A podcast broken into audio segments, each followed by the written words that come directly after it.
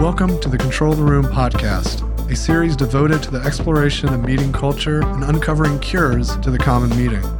Some meetings have tight control, and others are loose.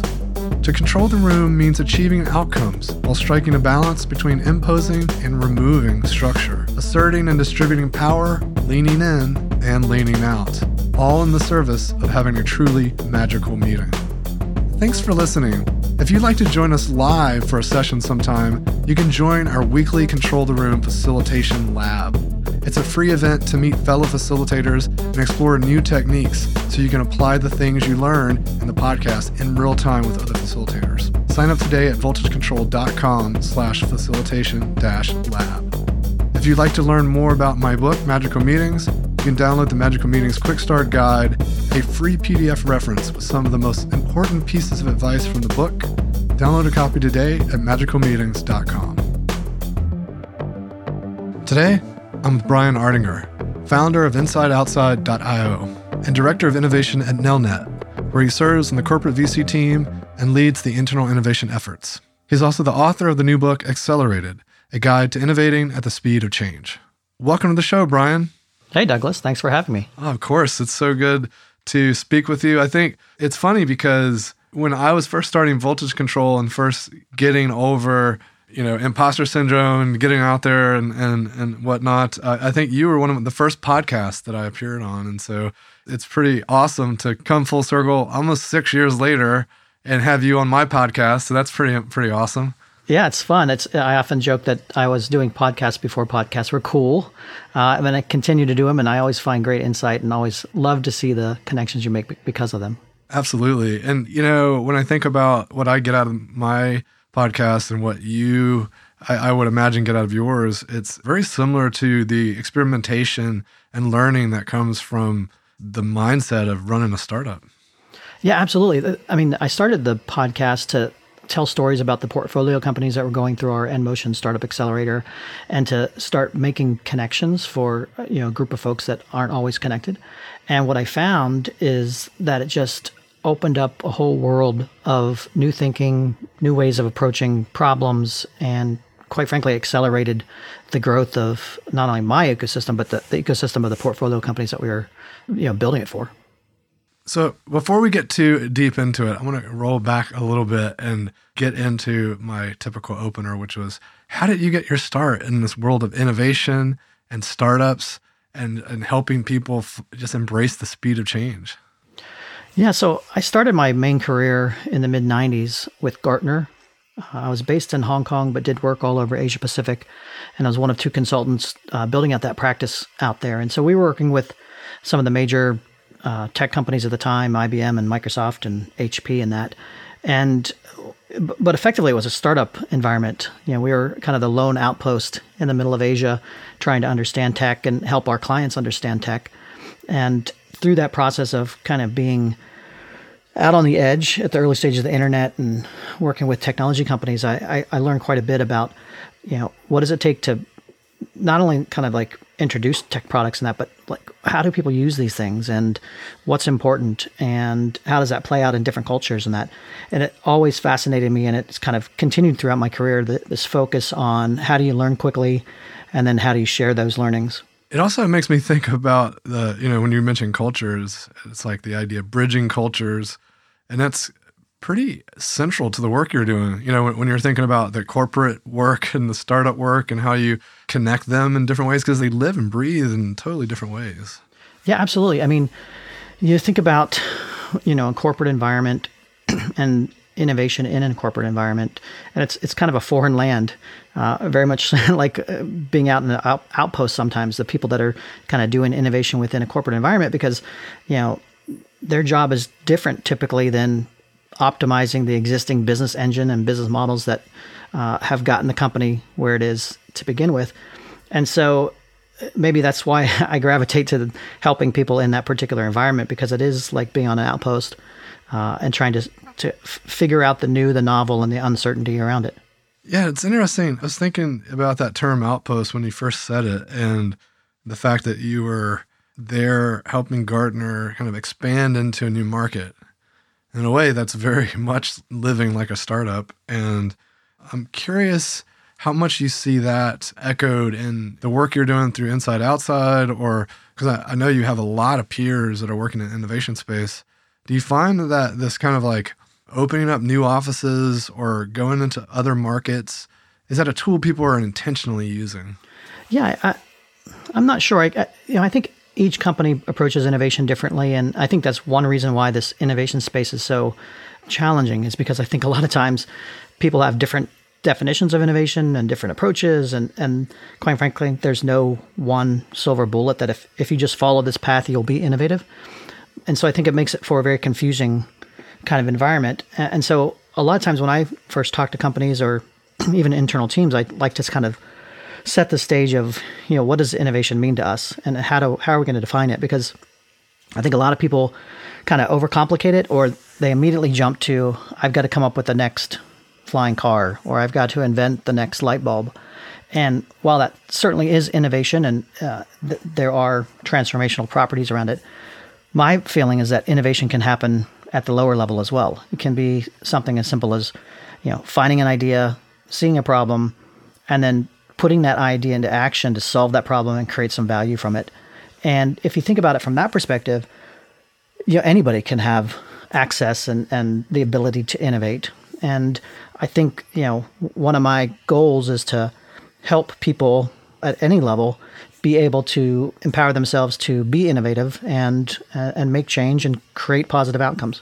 Yeah, it makes me think about how the light bulb is always kind of the icon that's associated with innovation, right? Whereas perhaps yeah. the apes kind of evolving into mankind is more of a better icon, right? Because it's it's kind of uh, organizations evolving, to the title of your book, to match the speed of change so that they stay relevant and significant and potentially make people's lives easier as well. I think it also allows you, if you kind of take a more broad approach, it allows more people to be involved in the process. Mm. And it also changes the mindset around it, because I think a lot of people get scared or, or frustrated because they feel like they have to have everything solved. And by default, innovation is going to be in an area where there's a lot of exploration and unknowns and uncertainties. And so you have to be able to dig through that and, and be wrong. And if you have a mindset that's much more explorative, or the, hey, this is a side project I'm I'm trying, or this is something I'm just looking at, it kind of relieves the pressure of having to have everything figured out. And I think especially in corporate environments, you know, people expect to have everything figured out because that's how they execute and, you know, build the thing that they're currently growing. But when you look at something new, that, you know, it, that's not the case. You're you're constantly trying to figure out assumptions that you thought were true or not. You know, it's like picking up a guitar. You're not going to be able to play Stairway to Heaven the first time you do it. You got to wander through that. Yeah, it makes me think about goals and incentives, and how goals and incentives that are applied to kind of core focus of a corporate or any kind of organization, they're not going to serve us well if we're trying to embark in innovative kind of activities, and maybe setting those goals and incentives differently. And to come back to your Stairway to Heaven analogy, there's a lot of research that shows that you should give yourself medium size or these interim goals. Like, can I play the the, the first five notes, right? right. And let's celebrate right. that I've played the first five notes.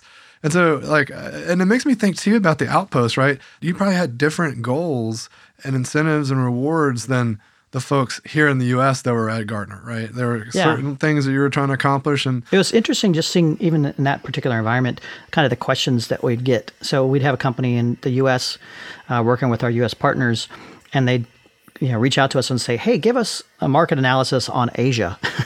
uh, and it's like, well, first of all, Asia's not a country. uh, and then you then walk them through of, you know, what are you actually trying to figure out? And just the context, setting the context, I think is so important, uh, and especially in areas where a lot of things are unknown and, and uncertain. I was going to say, getting back to the your question or your th- thoughts on incentives as well, I think a lot of times, uh, you know, we incentivize innovation, uh, again, looking through the lens that we know everything. So again, if you think about corporate environment, corporations have gotten there because they figured out a business model. They know who their customers are. They know where the products are. They, for the most part, are executing and optimizing things that are are fairly well known. As soon as you jump into the innovation, exploration, startup realm, you kind of have to throw a lot of that out the window, because you don't know what you don't know. And so if you start applying metrics and incentives the same way, it's not going to work. You know, if you start looking at a startup and saying, you know, what's your revenue today? And the startup doesn't even have an idea who the customer is yet. Uh, you're going to measure the, the the impact differently.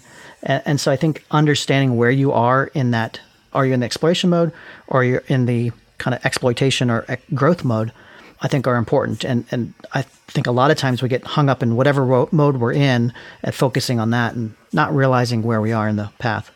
Yeah, yeah, kind of coming back to lean, and I think about some of the original Japanese mm-hmm. kind of systems, and specifically kata. And while there might be some big prize at the end of this big journey, we can't let our incentives and targets be associated with that. We had to find these like shorter term, nearer term things, these footholds we can get to. And I'm curious, like, are you have any examples of, of, of how you've seen that play out either in the communities you've been part of or, or even at Nelnet?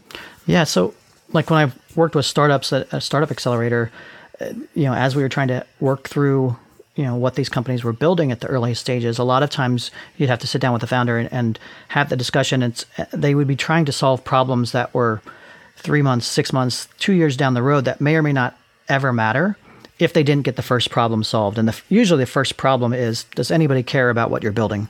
You know, is there a pain point big enough that people are going to pay you to solve? And so I think that's the first thing you kind of have to look through. And then again, trying to understand where are the riskiest things you have to de-risk and or figure out on that path, and trying to prioritize the right things you should be learning the fastest, I think goes a long way to moving you down that path, knowing full well that you're not going to be right all the time.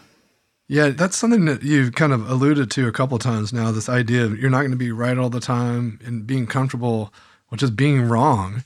And, you know, certainly in a lot of the workshops we do, there's kind of a love affair with being wrong sometimes, right? Let's let's actually create some moments where we create safety around that.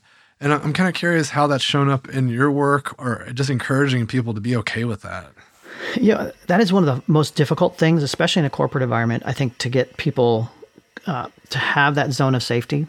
A lot of times when we talk to um, people within our organization, like a Nelnet, and we ask them to, you know, come up with a brand new idea, we, we try to protect them as much as possible from having to present their idea until they have some evidence around it, and have them think differently about that early stage so that they can kind of explore and, and go in a different direction than their original idea. So we have a process we, we call one, two, three, four, and it's really an incremental way to take an idea and, and time box it and, and move it forward. So the way it works is it's uh, one minute, two hours, three days, and four weeks. And so those are kind of the arbitrary uh, boxes of, of time. And what you do is uh, anybody within the organi- organization should be kind of one minute a day thinking of, you know, new ideas, new problems they run into, new opportunities. And whenever you run into those things, you should kind of jot that down. And what you'll end up having is a kind of a list of your one minute ideas.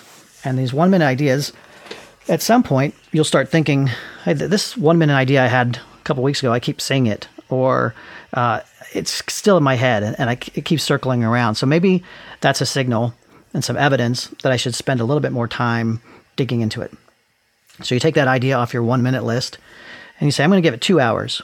And I'm going to, in that two hours, kind of map out, what do I know about this problem? Or what do I know about this opportunity? You know, uh, who's the customer? What's the problem? How often does it happen? What do I know about the competition? How big is the market? Those kind of things. And you may or may not have answers to all those questions, but at least you start kind of putting some bones around it. And then at that two-hour mark, uh, that's also the time where you should start engaging with that idea with other people. So maybe you bring in a couple of your colleagues and say, hey, you know, I've thought about this particular idea. I'm, it's not fully fleshed out. I'd love to get your feedback on it. What have you seen in this space? You know, what do you know about this particular uh, issue that we're talking about?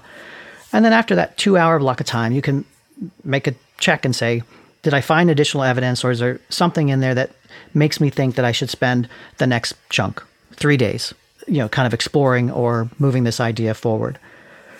And if you find evidence, maybe that three-day mark, maybe that's when you go out and do some customer discovery. Maybe you start working on a prototype, uh, and you kind of, again, try to figure out What do I need to know to move this idea forward so I feel more confident that I have something here?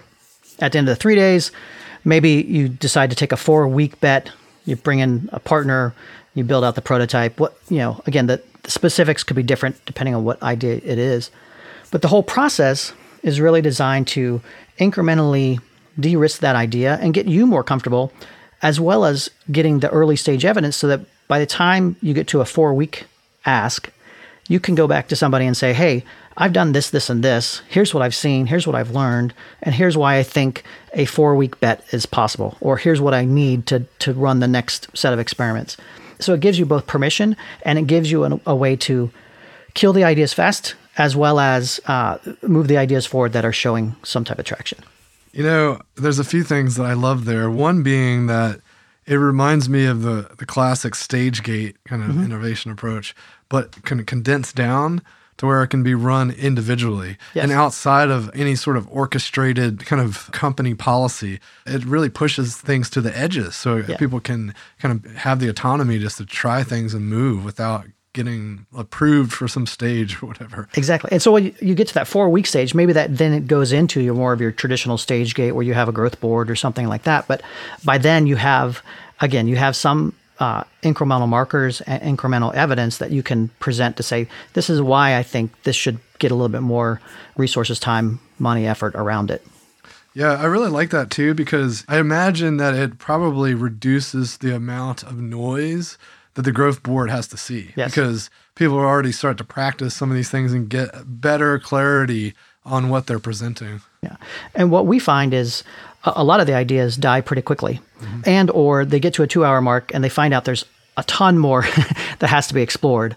And then it can go back to that person and they can determine, do I really want to spend additional time researching this these five things that came out of that two-hour discussion?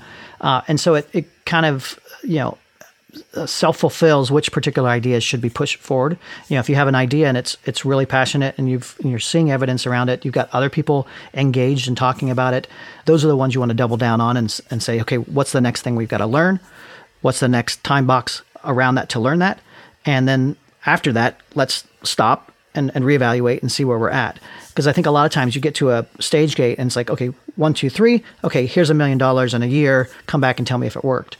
You know, it's much more about let's figure out what that next stage of learning is, what's the next amount of resources we need in that learning stage, and then don't forget to stop at that end of that time frame to reevaluate and see if we're still on the same track. Yeah, that makes a ton of sense. It, it also makes me think that even the psychology of this idea that I'm going to have to do some work will make me evaluate my idea more yes. thoroughly, right? Yeah. And so, right. and uh, this reminds me of uh, my friend recently asked me uh, for advice on buying a P C because uh, their their son wanted to play games and maybe learn coding, and they were a Mac house, and I was like, well, yeah. here's some stuff to think about, but maybe you should have him do some research and find out what he needs and pitch you on why that's yes. the right machine to get. And so she's like, that's a brilliant idea. So the next morning she tells him, give me a presentation by Friday. And he said, can we just get an Xbox? so so it's like the sheer idea of doing work helped constrain the idea in a, in a new way. And so I think there's some power to that as well. Yeah, absolutely. And, you know, again, that we encourage the early engagement of those ideas outside of you thinking in your head, all of it yourself. Because I think as soon as you start engaging other folks, you immediately start opening up other questions you hadn't thought about, other resources, other networks that you hadn't started to explore. And it could, quite frankly, accelerate that idea if you just talk to one or two people and say, hey, yeah, Joe in our company, he's already been exploring that particular area. Why don't you talk to Joe? You know, and that would have never happened if you just kind of sat in your own garage thinking through the things until you had the perfect plan to then talk to people about. Yeah, and the, and the longer we sit with something, the more we fall in love with it. And then it right. becomes, to your point, we had to figure out which ideas we're going to kill. And the more we're in love with stuff, the harder it is to kill them. Yep. And we encourage that one-minute time, again, just to get in the habit of exploring, you know, looking for oddities, looking for opportunities, looking for problems, and again, put it on your list. Uh, some of those will you'll never go back to again, but others will naturally kind of percolate to the top um, when you start seeing it over and over again, or when it starts, you know, getting you excited about moving that idea forward or solving that problem. Yeah, I had a mentor who was probably one of the most innovative thinkers I've ever met, and he carried around these little rodeo um, notebooks, the little tiny ones that would yep. fit in this um, shirt pocket, and he would fill those things up like. I don't like within a week he'd have it filled, and it would be just like idea after idea, and they were all like valid businesses, you know? And I was like, man, I don't know how you come up with it. It's like a muscle, just like anything else. The yeah. more you practice it, the better you get at it. Well, and my bet is he probably didn't start out with full-fledged business ideas. Like by the time, time you saw the notebooks, but he probably started out with, hey, that's an interesting problem I see every day, or you know, what asking questions of why does that happen? Those are the things you can put in the notebook to start building that that muscle. And that at some point, like you said, maybe you get to the point where the ideas that, that start to resonate are full-fledged business ideas that you want to explore. Yeah, it's similar to a network, right? You've got mm-hmm. these little nodes of observations and ideas. And then once your brain starts making connections between them, then as you start to see new opportunities, now it's part of this web that you've created, and you instantly make these connections. You're almost kind of coming up with solutions quickly, which like is... something we had to be watchful of. And I think why your one, two, three, four approach is good, because it also includes the customer curiosity, the research, because we can't just let our internal web of concepts and ideas guide us, because yeah. that can lead us astray, right? It also is, it, you reminded me, some of the things that we run into a lot of times when we're teaching folks through this particular process is, you know, they'll come up with a problem and they'll pitch me a problem and they'll say, this is a problem for Nelnet, so we need to solve this. But the real question is, what's the pain point for the customer? Like, this is great for our business if you can solve this. Like, we'll get more revenue or whatever, but does the actual end customer care about it? Uh, and so really understanding who has the problem and, and then uh, how big a pain point is, and kind of uh, nuancing that out. I think a lot of times in corporate environments, we try to solve problems for our company, which may or may not be problems for the market. Mm. Yeah. And what's the actual economic impact of making the change? Yeah. Because even if it doesn't impact the customer, there could be economic impact because, mm-hmm. you know, I mean, let's let's face it, there's lots of issues with culture these days and people feeling like they are burnt out or whatever issues. There's, there's a litany of things, right, that um, people are feeling, and uh, leaning into fixing some of those problems might improve quality of work and attitude and connectedness, and that allows people to, to do better work yep. for the customers. So I think it yep. can go both ways, but we still have to, ideally we're quantifying it in some way so we know that we're placing our bets strategically. Well, and again, looking at who, you can solve multiple problems sometimes by going down a particular path and knowing who you're solving the problem for and what are the things that you have to solve to make that ecosystem work. I'm curious if you have any non-obvious stories where, you know, someone, an innovation story where someone was doing something and Uh, and creating something in the world and was like, that seems a little odd. And then it turned out to just have disproportionate value. Yeah, you know, I can talk through a couple of different instances where things have serendipitously kind of, you know, bubbled to the surface. One of the uh, things that we've been implementing at Nelnet, we, we've been moving into the solar space. And so we got connected into solar space because we were doing some financing in and around solar projects. So we we would do it strictly on the fact that we could finance these particular build projects and we could get some tax credits for it. And, you know, as we just did those financial transactions, we learned more and more about that particular business. We learned the players. And then we started saying, well, there's other things we can do in this particular market with other business units that we have that could add value and, and create new opportunities. So, you know, we started with one little nugget, solving a, a, a little problem in the, in the space, and then realized, well, there's these tangential things that we could build on. So now we've spun up a community solar division where we're not only financing these projects, but we're the company that can go in and help market these solutions into communities and uh, provide the call centers and things along those lines and kind of service those solar communities as well. And so we would have never found that out unless we had like, taken a little bit and then been curious around that particular space to say, where else can we add value, and, and what other pain points are we seeing in the marketplace that we could actually solve for that? So those are, again, this idea of incremental betting and incremental innovations leading to bigger innovations uh, as you, you know, work through it. That's a really solid point. And I think it is really important to underscore because so many folks look at the hard R O I or they're thinking, hey, how do I account for this? Or we were just talking about quantifying a moment ago. And sometimes it's about the learning. Like if we know if we go do this thing, mm-hmm. we're going to get some insights about a new space or about a new kind of customer, or and the learning has value in, in and of itself, not outside of any revenue. There's future revenues that could come from those insights we gather. Absolutely. You know, there's a reason why people hire research teams, right? And there's no reason there, there's other ways to research and get insights than just to run a survey, right? Or do market research. You can yeah. you can stand things up. You can You can create prototypes and, and see how the world responds. Yeah. You know, we've had examples of a number of different ideas that have come through the one two three four process that aren't really Nelnet issues, but, you know, an associate says, hey, there's this one area that they were looking at vertical farming. Like, this is a pretty interesting space.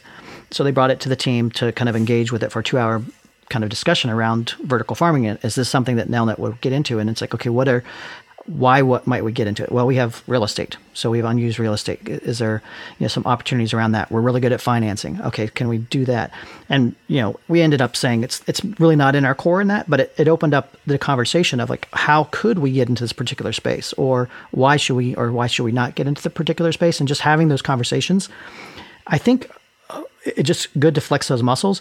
And then that individual associate who brought that idea both feels validated, as well as they know that they can bring the next idea to the table and, you know, have success with it. So it's about building this muscle of success from failing, from going through the process and realizing, well, that didn't work, but now I have a better idea of what questions to ask and things I should be looking at for the next idea that I decide to put through the process.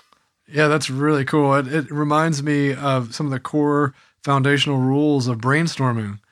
And we don't have to limit those to the confines of a moment where we're doing a workshop. We can bring those into how we explore options in general. Yeah. And certainly, I mean, I've heard crazy stories of, you know, banks in South America opening up health centers. You know, it's like, right. Why is the financial institution getting into health? And it's because they had real estate and they had customers that had a need and they could finance it and make it happen. And, you know, sure, they had to hire experts to stand stuff up, but it doesn't mean that uh, that they, they couldn't make it happen, and they did. And I think that, uh, I mean, you look, I mean, Amazon's a classic story of this, right? Like, you know, you go back, I don't know, twenty-five years and and say Amazon's going to be getting into, you know, renting servers. You know, people would look at you like you're crazy. Like, that seems like a totally unrelated field, but they took a, a capability that they had that they knew they could scale to market.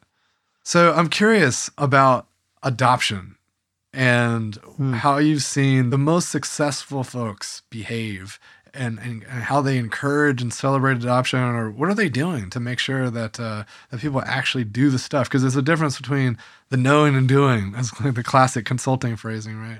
Well, and it's a classic struggle that you're always going to have, competing against the, the things that you should be doing, or and the things you know you're being incentivized to do already, versus the new and unknown that may or may not provide value immediately. And so we're constantly wrestling with that, and and you know, I don't think we have any, you know, again, silver bullets around it. But again, the more we can educate our employees about this incremental approach, and the more we can, again, provide a, an environment of what's the mindset around this. So it's it's it's not necessarily, again, you've got to come up with the, the light bulb, but having the mindset that anybody can be an innovator within the organization, and everybody has a role and responsibility to innovate, to to find problems, to see opportunities, to and then to bring forth those. You don't have to be a founder uh, in an organization. You can, you know, still add value without having to, you know, build a business around it. And so I think that's part of it, is, again, setting the stage around that and then giving both permission and resources to those ideas that are showing progress. Those are the biggest things that I think, uh, you know, adopting this kind of side project mindset to a large extent, where people are allowed to try and, and test things, starts this overflow to other areas of the business as they start learning and building up this muscle of innovation. You know, the thing that comes to my mind are the internal case studies that can be so powerful. You know, when yeah. when someone is successful, how are we celebrating and amplifying that? So I'm kind of curious what you found to be successful to get the story out. Uh, that's a great point. And that's quite frankly one of the ways we started to try to identify some of the, what we call the curious and the restless within the organization, the ones that are more inclined to To, to take the first bet and, and do more innovative things. So we developed a program, and we leveraged this off the stuff that we learned in the startup ecosystem, uh, we leveraged a program called uh, One Million Cups. So if you're familiar with this, this is a program that came out of the Kauffman Foundation about eight or nine years ago, where I think over one hundred cities now, an entrepreneur gets on stage every Wednesday morning uh, in their community and talks about what they're building, and, and the community can ask questions and kind of give guidance and help. So he said, what if we took that particular concept and applied it internally to our own company? Because we have multiple divisions, nine thousand employees, and a lot of things that just people don't know are, are going on within the organization. So he said, we're going to do this once a month. We're going to call it Spark. And we're going to give the stage to somebody in the organization that's building something new or, or creating something that we think is kind of unique that we could kind of highlight. And so we started this off. Um, now it's been going on for four years. And uh, every month we get a new person on stage. Uh, and what we found is, one, it helped us identify those curious and restless folks, because if, we, if they kept coming back to these kind of non-required conversations about things that are outside their own business unit, those are the types of people that are curious and, and more likely to want to find those collaborations. And then secondly, just by having that, it allowed a framework and a platform for more conversations to take place across the different business units, because it's like, oh yeah, that's kind of interesting. We're doing something similar over here. I would have never seen it because I was siloed in my business unit, but just being exposed to new things within the organization allowed those collaborations and that to happen. So we thought that was a great, great way to both identify some of the innovative people within your organization, and then again, give a platform to tell those case studies. And we've had Spark uh, events where it's been, here's a failure story. So-and-so tried this, uh, it didn't work, but here's what they learned from it.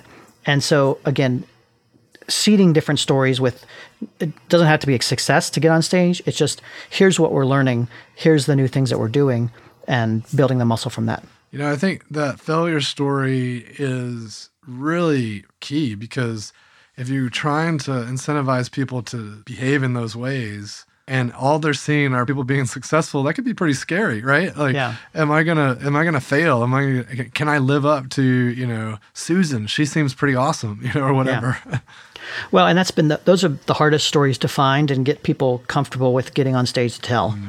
because again, we're, I mean, like every organization, we're a metric-driven, results-driven organization. And, and uh, you know, you almost have to change the framework of what's the result. You know, the result was, yes, this particular idea didn't go the way we initially expected it, but here's what we learned along the way, and here's the value in that particular process, even though that particular business idea or that particular project, quote-unquote, failed.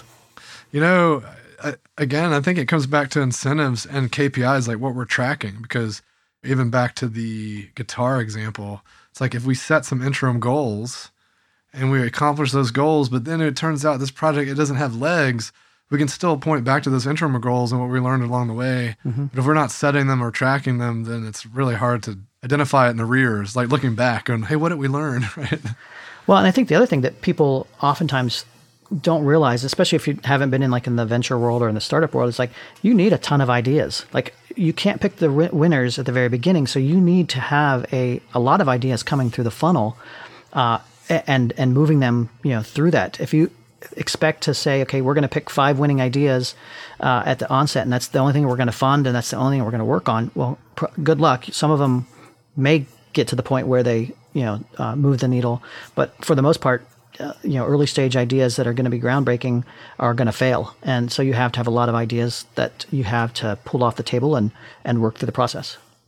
Yeah. You know, taking the venture analogy a little bit further, you know, there's a couple of elements that I think a lot of people miss, which is that's that startup that seemed like an overnight success. Yeah. They were doing it for ten years before you even heard about them. Right. Yeah, exactly. And then the other thing is V Cs have a giant portfolio. And, you know, they, they assume that maybe only uh, ten percent, if that, succeed. And that's why they're looking for like ten X like returns and stuff. Yep. And then you take it another layer further. The startups, each of those startups in their portfolio has tons of ideas that they're trying out and testing. Right. And so if you're really thinking about a portfolio approach, you got to replace a number of startups as well as all the ideas that each of those startups are having. So a corporate, that's what the corporate's competing against. Yep. And of course, you can de-risk these ideas. Like, again, not everybody's trying to build the next flying car.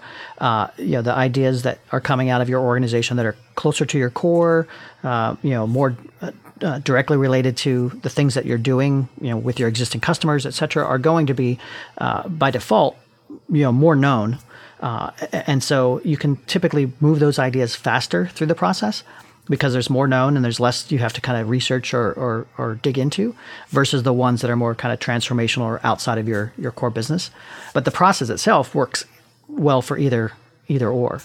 Yeah, and you know, the other thing I'll say there is the company that launches the flying car is not the only company that's going to benefit from the flying car industry. Right. So part of innovation is being uh, aware of what's happening, what's coming in the future, and thinking about what's our place in that world and how do we have a seat at the table and how do we even prepare for it? Because there could be adjacent things we're doing today to research, to products we're launching to kind of hedge in that direction.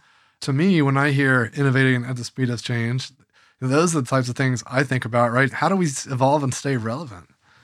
Well, and I think that's, I mean, I wrote the book Accelerated for that pur- purpose. And I start out the book talking about, you know, these change accelerants, because I think, you know, fifteen, twenty years ago, you could build a business and you could milk that business for twenty years and not really be disrupted.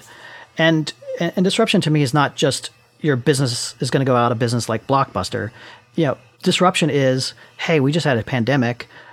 Everything we thought about the way we, you know, work with our employees and how we deliver businesses is changed. And so it's not just, you know, again, these disruptions where you're going you're going to go out of business or that the, the existing business model is going to go away. It's all these things that are changing the way you have to adapt to the marketplace. And so we've got to get better at that.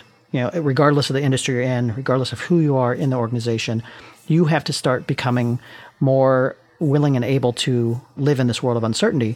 And all these change accelerants, whether it's technology or access to capital or access to markets, business models, et cetera, are going to accelerate that particular process. So what are the things that you can do, both, you know, individually or as a team or as an organization, to become more adaptable, resilient, resourceful uh, in the face of accelerating change? So let's think about that for a moment. And for our listeners, if there's one key takeaway from the book, one key lesson or tool or thing for them to keep in mind, what is it? And what should they be, if they're going to pick up the book today, what should they be looking out for? What's that key insight? Yeah. Well, the, again, I think the pace of change is accelerating. You need to start preparing for it if you aren't already. And there are things that you can do that, uh, again, you don't have to come up with the next uh, flying car, but you have to build some of these tool sets and skill sets uh, around it. So being more curious, being optimistic, being resourceful, being resilient, be customer-oriented. Uh, you've got to actually take action on your ideas. And then I think uh, one of the ones that's often overlooked also is this is a collaborative process. No one can do it alone. Nobody can build a, a brand new product or take an idea to its fullest extent without help from others. And so building in that collaboration and, and network around you is so vitally important. So what I wanted from the book and, and the work that I do every day, whether it's the podcast or newsletter, is to get people better prepared for this and realize that anybody in the organization has the ability to to be an innovator.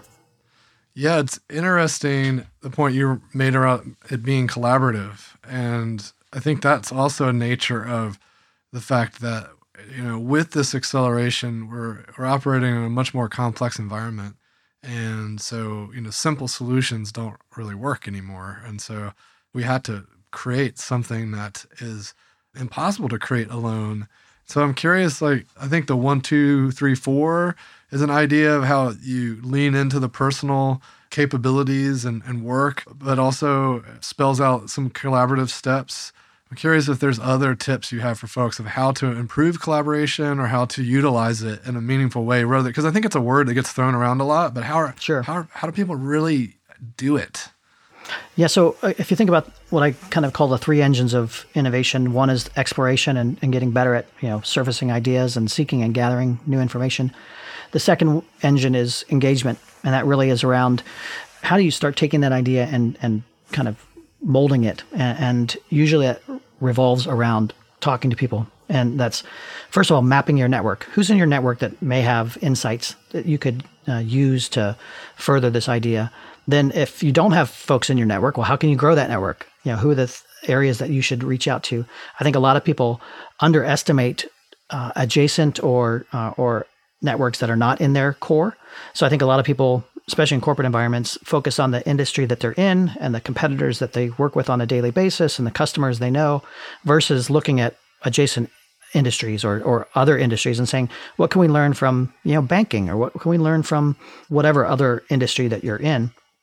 And then map those networks, you know, try to figure out, are, am I deficient in particular ways? Are there ways that I could expand my network and expand my learning quickly by, you know, tapping into a, a new group that I haven't been a part of before?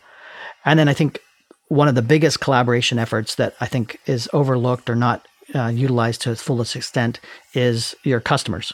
Uh, because quite frankly, the more we engage with our customers, the more we know them, not for just what we do with them on a daily basis, but you know, how they live and other problems that they have, the more likely we are going to be to able to find those problems and then hopefully solve those problems for the customers.